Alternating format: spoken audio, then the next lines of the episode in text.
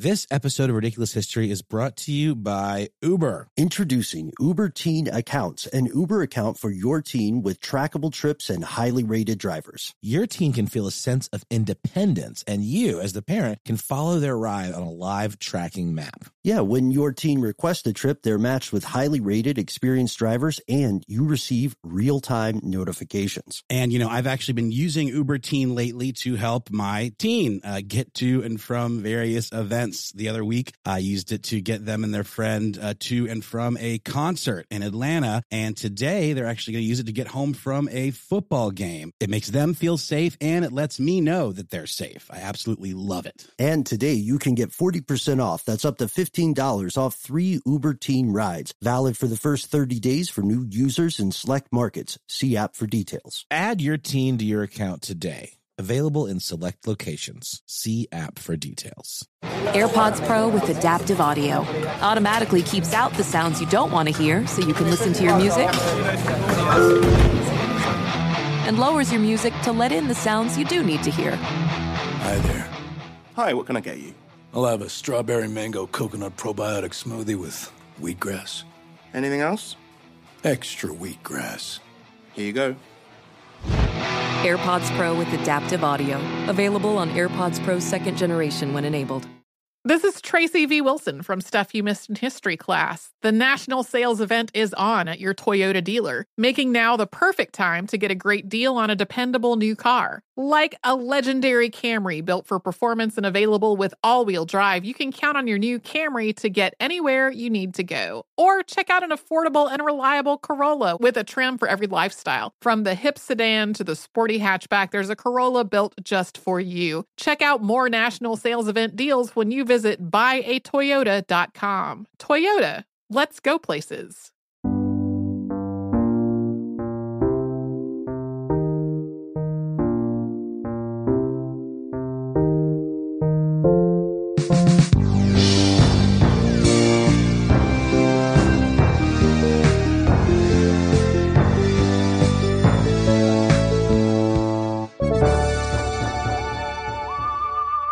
Welcome to the show, friends and neighbors, fellow would-be Antarctic explorers. My name is Ben. My name is Noel. Ben, are you a fan of fruitcake?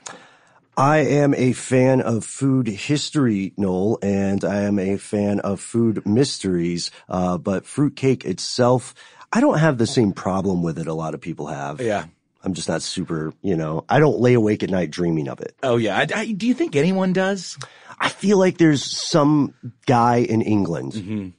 I feel like there's one guy in England. It has such a storied history, the the confection itself, but it really has this reputation as just being something you could build a fireplace out of. Mm-hmm. Um, did you see Coco, the new Pixar movie? I think we talked about this in a previous episode. I have not, but I do remember the conversation you and I had, uh, particularly about the the opening act for that film. Yes, the much maligned uh, Frozen themed featurette that involved uh, Olaf, the uh, reanimated snowman, wandering around the snowy uh, woodland tundra of Arendelle in search of Christmas tradition. And one joke that, that wait, wait, in search of Christmas tradition? yeah, he's basically trying to help out uh, Anna and Elsa and help them find uh, a tradition because they don't have any family Christmas traditions. So the whole short is him wandering around, talking to different people in the town about what their Christmas traditions are in song form. But one joke that, that I thought kind of landed is there's this fruitcake that is just indestructible and it go, it gets burned, it gets, you know, run over by a sled, it even gets uh, taken by a hawk and eventually dumped back into the scene. So, you know, fruitcake has this reputation as being this bulletproof material and that is very much the case with today's story. Yes, absolutely. Uh, today's story puts a little truth to the stereotype people have about fruitcake, often considered one of the uh, more lowly desserts of the world. Uh, a combination of candied fruit, nuts, and spices, often heavy with rum and brandy. It turns out, as ridiculous as it might sound, there is some sand to the rumor. Uh, a 106 year old fruitcake still in the original box was discovered at an outpost in Victoria Land, East Antarctica. That's right. And according to the Antarctic Heritage Trust, which is a nonprofit uh, based in New Zealand that um, seeks to preserve artifacts and history surrounding Antarctica, and a lot of that, as we talked about in our Who Solves Murders in Antarctica episode, involves researchers and expeditions. So, uh, according to the trust, the cake likely dates back to the Cape Adare based uh, northern party of Scott's Terra Nova expedition, which took place between 1910 and 1913. And that is Robert Falcon Scott. Oh, you beat me. That's one of my favorite facts of this uh, place is that guy's middle name is Falcon. Yes. Captain Robert Falcon Scott, a British Royal Navy officer, uh, famous for leading two separate expeditions to the Antarctic area, the Discovery Expedition and then the Terra Nova Expedition. Uh, he set a couple of world records in his time exploring and luckily, Antarctica is not a place that is very peopled nor very populated, so it's easier for experts to trace back uh, this fruitcake's provenance. And you're probably asking yourselves, uh, super producer Casey Pegram, Noel, Ben, how long can we regularly expect a fruitcake to last? The answer is easily three decades and still be eaten. And as Noel said, uh, this is you know, a lot of the history of Antarctica is based in research. This was found in a research station and the fruitcake was one of about 1500 artifacts discovered in these huts at the Cape Adare outpost. An interesting point of fact about this research station um, is that it was a series of huts, and they were actually the first ever built on Antarctica. So they were historical in and of themselves, even at the time. They were built in 1899 by a man named Karsten Borchgrevink, who is a Norwegian explorer, and then was used uh, for several of Captain Scott's expeditions mm-hmm. and also other members of his party. And here's how it went down.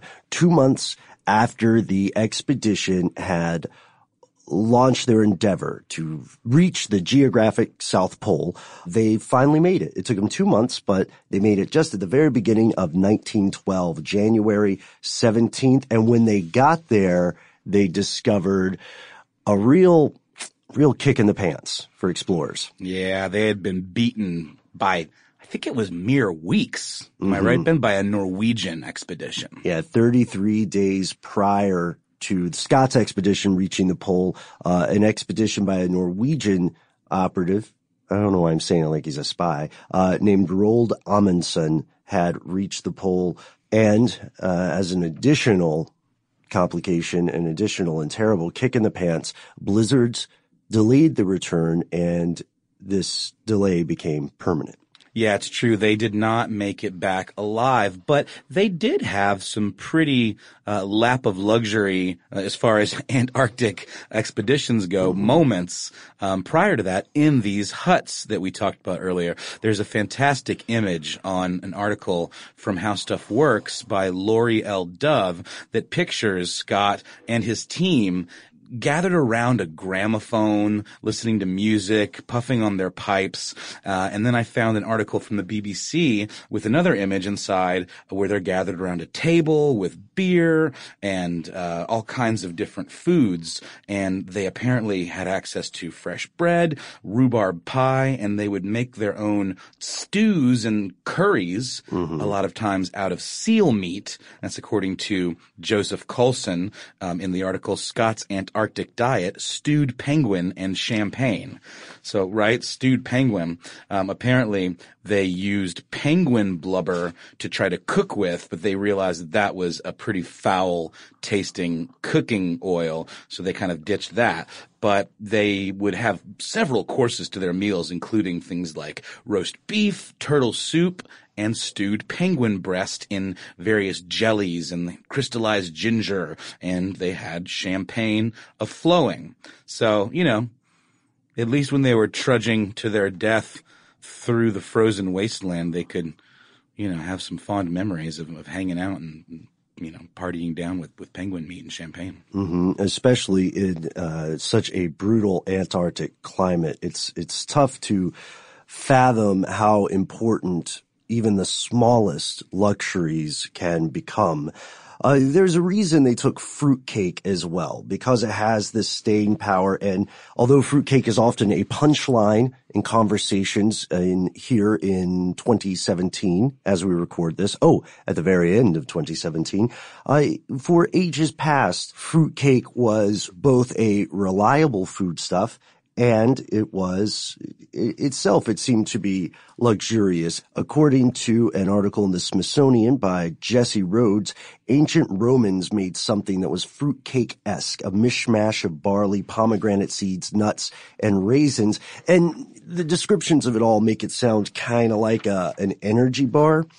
Quick backstage peek here at the Ridiculous History office we have a uh, an embarrassment of riches when it comes to energy bars, and we're trying different ones. But I gotta say, man, maybe that's why I'm off fruitcake. Maybe an energy bar is too close. The modern fruitcake can be traced back to the Middle Ages because dried fruits became more widely available and fruited breads entered Western European cuisine. It's not a fig Newton, it's fruited cake. Yes, exactly, exactly. This episode of Ridiculous History is brought to you by Uber Teen. Introducing Uber Teen Accounts, an Uber account for your teen with trackable trips and highly rated drivers. This is important stuff. Your teen can feel a sense of independence and you can follow their entire ride on that live tracking map. And, you know, I've actually been using Uber Teen lately to help my teen uh, get to and from various events. The other week, I used it to get them and their friend uh, to and from a concert in Atlanta. And today, they're actually going to use it to get home from a football game. I watch every step of the way uh, from the moment the car's called to when they get in, and then I can track their progress to and from their destination. It makes them feel safe and it lets me know that they're safe. I absolutely love it. Mm-hmm. And here's how it works. When your team requests a trip, they are matched with highly rated, experienced drivers and you receive those real time notifications as well as enhanced safety features. That's right. Pin verification, in fact, to ensure that your teen enters the right vehicle, live trip tracking for parents, plus you, the parent, can contact the driver directly from the app. And don't delay. Today you can get 40% off. That's up to $15 off three Uber Teen rides. Valid for the first 30 days for new users in select markets. See app for details. Add your teen to your account today. Available in select locations. See app for details. This episode of Ridiculous History is brought to you by Mint Mobile. After years of fine print contracts and getting ripped off by overpriced wireless providers, if we've learned anything, it's this. There's always a catch. So when we heard that Mint Mobile wireless plans are just $15 a month when you purchase a three month plan, we thought, what's the catch? So we dug in, and after talking to them, it all made sense. There isn't a catch. Can you believe that? Mint Mobile's got a secret sauce, babies, and it is that they sell wireless service online. And by doing so, cut out the cost of retail stores and pass those sweet, sweet, delicious savings directly onto you. To get this new customer offer and your new three month unlimited wireless plan for just 15 bucks a month, go to mintmobile.com slash ridiculous. That's mintmobile.com slash ridiculous. Cut your wireless bill to 15 bucks a month at mintmobile.com slash ridiculous. Additional taxes, fees, and restrictions apply. See Mint Mobile for details. There are some stories in Jewish history that are so bizarre, so fascinating, so completely wild that they feel like they're straight out of a movie, but they're all true stories. Join host Yael Steiner and Jonathan Schwab on Jewish History Nerds for a new season of intrigue, mystic realms, and bloody battles. In season three of these podcasts, you'll meet an ancient Arabian king who converted to Judaism in a struggle for power, a mysterious author who created amulets and performed Kabbalistic exorcisms, and a can't miss story of a female Hasidic Rebbe whose story unfolds like a real life Yentl to challenge societal norms. Jewish history nerds will keep you on the edge of your seat as you learn all about some of the craziest and most amazing, yet largely unknown stories that fill Jewish history books. Find out what happened, how it happened, and why each story still matters today. Don't miss Jewish History Nerds Season 3, hosted by Yael Steiner and Jonathan Schwab. Find Jewish History Nerds wherever you listen to podcasts. Uh, and there are different regional variations of this, but it makes sense when you are thinking from the viewpoint of an expedition, right? You want to bring stuff that you can transport easily so it doesn't weigh much and it's not going to spoil because your only other alternative is going to be a catch as catch can pursuit of the resources in the area, like the penguins. Lizzie Meek, who is the artifacts manager for that Antarctic Heritage Trust, um, says in a statement regarding the uh, the ancient fruitcake that it was ideal for Antarctic conditions because uh, it was high energy, and it's actually still a favorite today when people are making these kinds of journeys. And it turns out that the company that manufactured this fruitcake is a company called Huntley and Palmers, a British um, confection maker, and they were very popular, and they exported their products all over the world. And the company itself actually boasts that their products have turned up in some of the most unexpected places. Mm-hmm. And that is no joke. Um, when this fruitcake was discovered, folks from the trust described it as having a very, very slight rancid butter smell. But other than that, mm-hmm. it was in pretty good shape. Yes, they transported this time capsule fruitcake, for lack of a better term, to a lab in Christchurch, New Zealand, uh, the, a lab that was operated by the Canterbury Museum. And the plan is to clean the fruitcake's container, which is a tin. So they want to remove the rust from that. They want to uh, stabilize it chemically and they want to repair the wax paper covering the cake. And then to me, the weirdest thing is after they restore the fruitcake, they're taking it back to the hut where it was found. And that's because it is considered an Antarctic specially protected area, mm-hmm. which I'm imagining, does this mean they're recreating those conditions so that you can go check it out, sort of like a moment out of time or like going to, you know, visit, uh, the boyhood home of a president or something like that? Yeah, that's a great question. So specially protected areas start showing up around 1964 as part of several international agreements. And since its inception, uh, the ATCM has emphasized the need to protect sites or monuments of historic interest. So you're absolutely right. That is one of their primary goals, along with, you know, um, environmental protection and conservation. So if we as a group, you, me, Casey, everyone listening, and uh, a mysterious stranger that you'll meet eventually, uh, if all of us hightail it to Antarctica and we build something and hopefully we don't die. If it is deemed of historical significance, these would be the people protecting it. Exactly. And uh, the New York Times spoke to a guy named Matthew Williams who manages the Reading Museum, which is where this uh, biscuit maker was headquartered and is headquartered, I believe. And he says this. Modern research has shown that the Polar Party's daily ration of 4,100 calories was 800 calories short and their diet was deficient in vitamins as well as energy producing elements.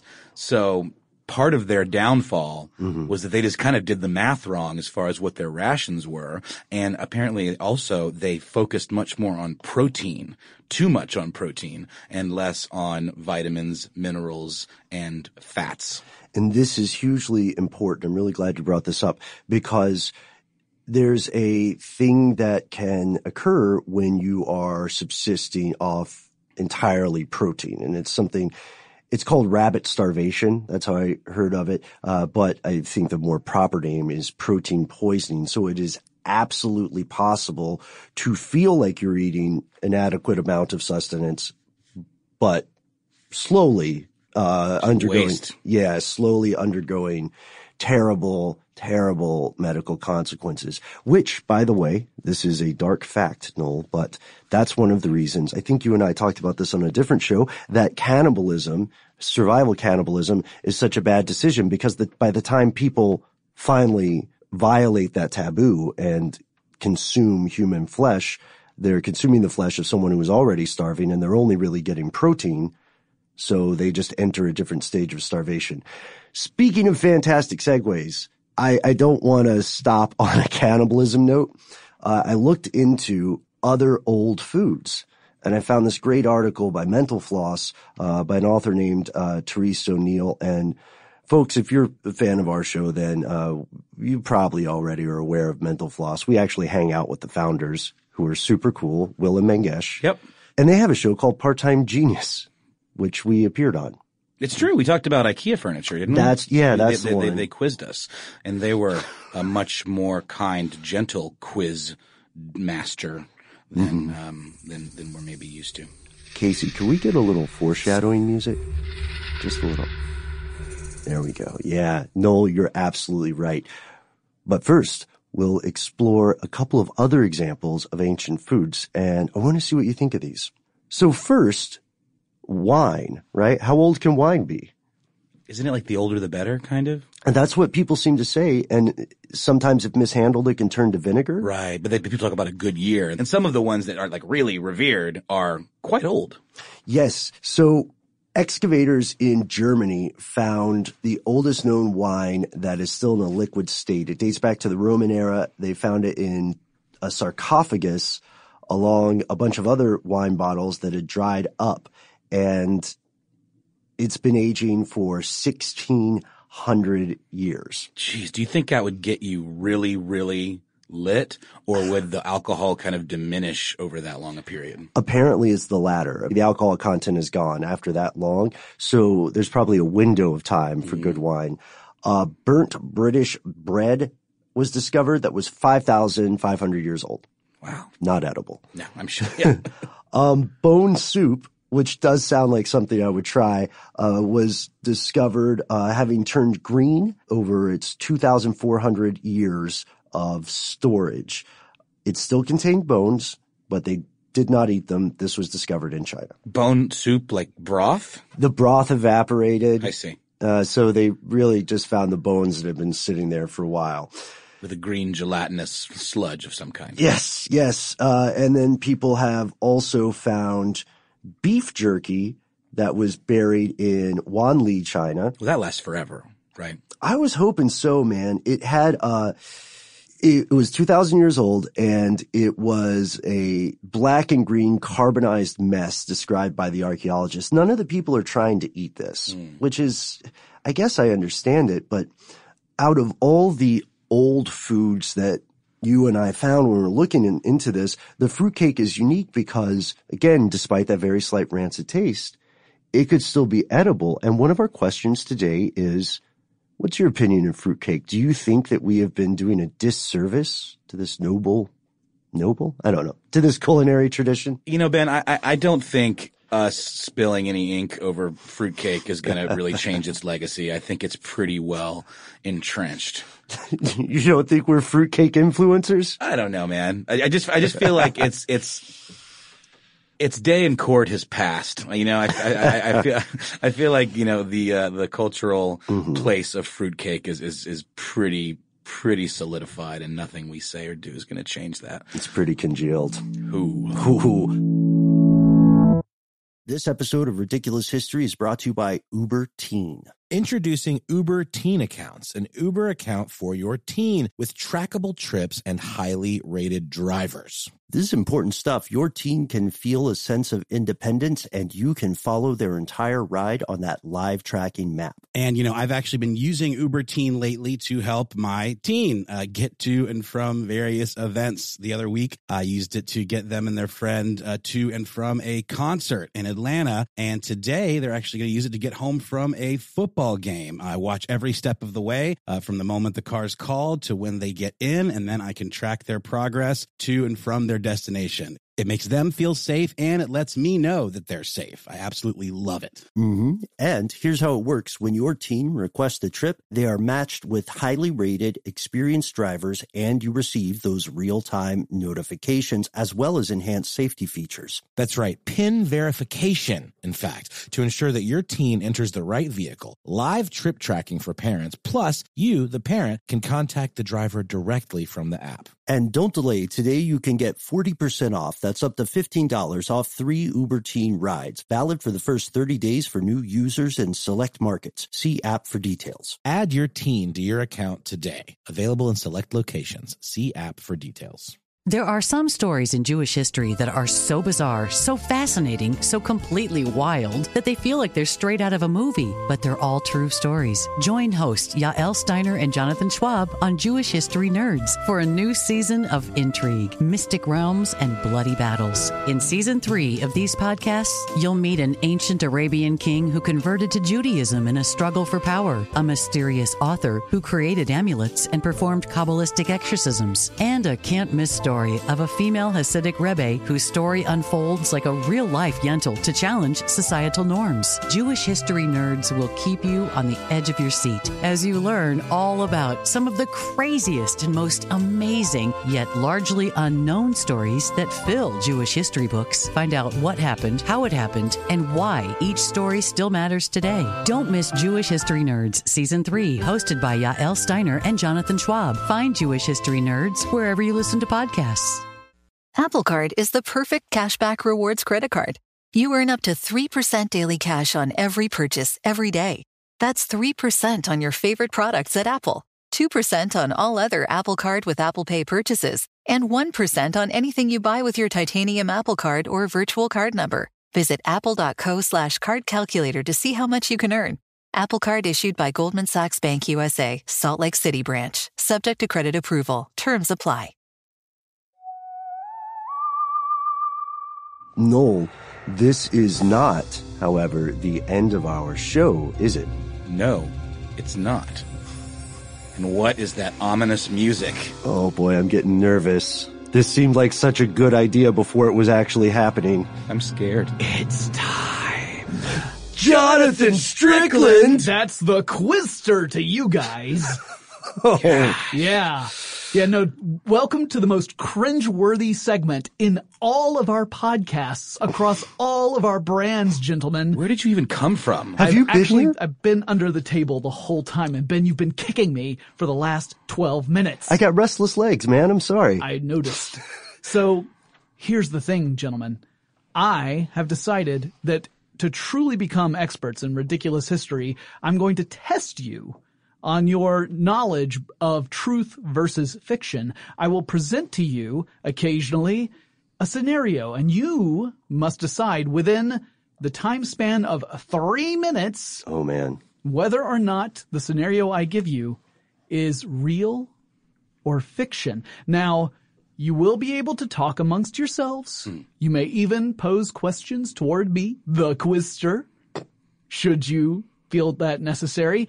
Uh, May how- the questions be posed in the form of questions. they may be, but I'm glad you brought this up, Noel, because I think this is far too simple if I just give you a scenario and you just give me an answer. But that seems okay.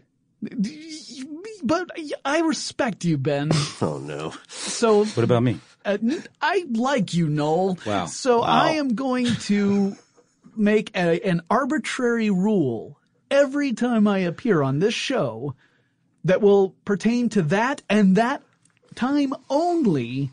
So next time I'm here, this rule will be totally different. But today, mm. the rule is should you wish to pose a question to me, you must preface it with the phrase, Quizster, I have a quick query, followed by your question. Quizster, I have a quick query. Quister, Every- I have a quick query. Every time you want to ask me a question. Now, do you have a timer ready for three minutes? We do, we do. Excellent. I like, I like that. It's, uh, wow, that's enormous. It is a cartoonishly large timer. It takes up an entire wall of the studio. I don't know how I missed it. It's a grandfather timer. yes. I will I will point to you, Ben, to start it, but I'm going to read out the scenario first, so that way you will have a full three minutes. And feel free to answer before the three minutes are up, should you feel confident. And Let's now, do this. All right. Here is your scenario for this week. Gerald Jerry Scrivener not only made history, but ate it when he mistakenly consumed a tin box filled with 110 year old chocolates, which were actually meant to be a museum piece sponsored by the St. Andrews Preservation Trust. Begin the time. Okay. So he ate it? He ate it, but uh, quiz quiz quizmaster, I have a quick query. Close enough. Quizster, mm, whatever. Did he work at the museum? he did. Okay. Okay. So he worked at the museum. Well, says him. Yeah, uh, like he's he's the most unreliable narrator we could possibly have here. Quister, I have a quick query. Yes. Are the answers that you give us true? Yes. Wait, I didn't think that out very well, did Hmm. I? Okay. Um, Quister, I have a quick query. Yes. Could you briefly restate that? Certainly. All right. Um, there was this box of chocolates. Okay, 110 bo- years old. Box is made out of tin. Okay. T I N. Okay. The chocolates themselves date from, well, 110 years to the point where he ate them. The actual box of chocolates was uh, first gifted to someone in 1902. And this museum employee, mm-hmm. Jerry Scrivener, Gerald to some, mistakenly consumed the chocolates thinking they were simply chocolates and not realizing they were meant to be put upon display. Okay, I, I would argue that Jerry Gerald worked at a museum. He would know pretty well whether he was looking at an artifact like an old ancient box of chocolates or if it was something to be consumed. So I am leaning towards false.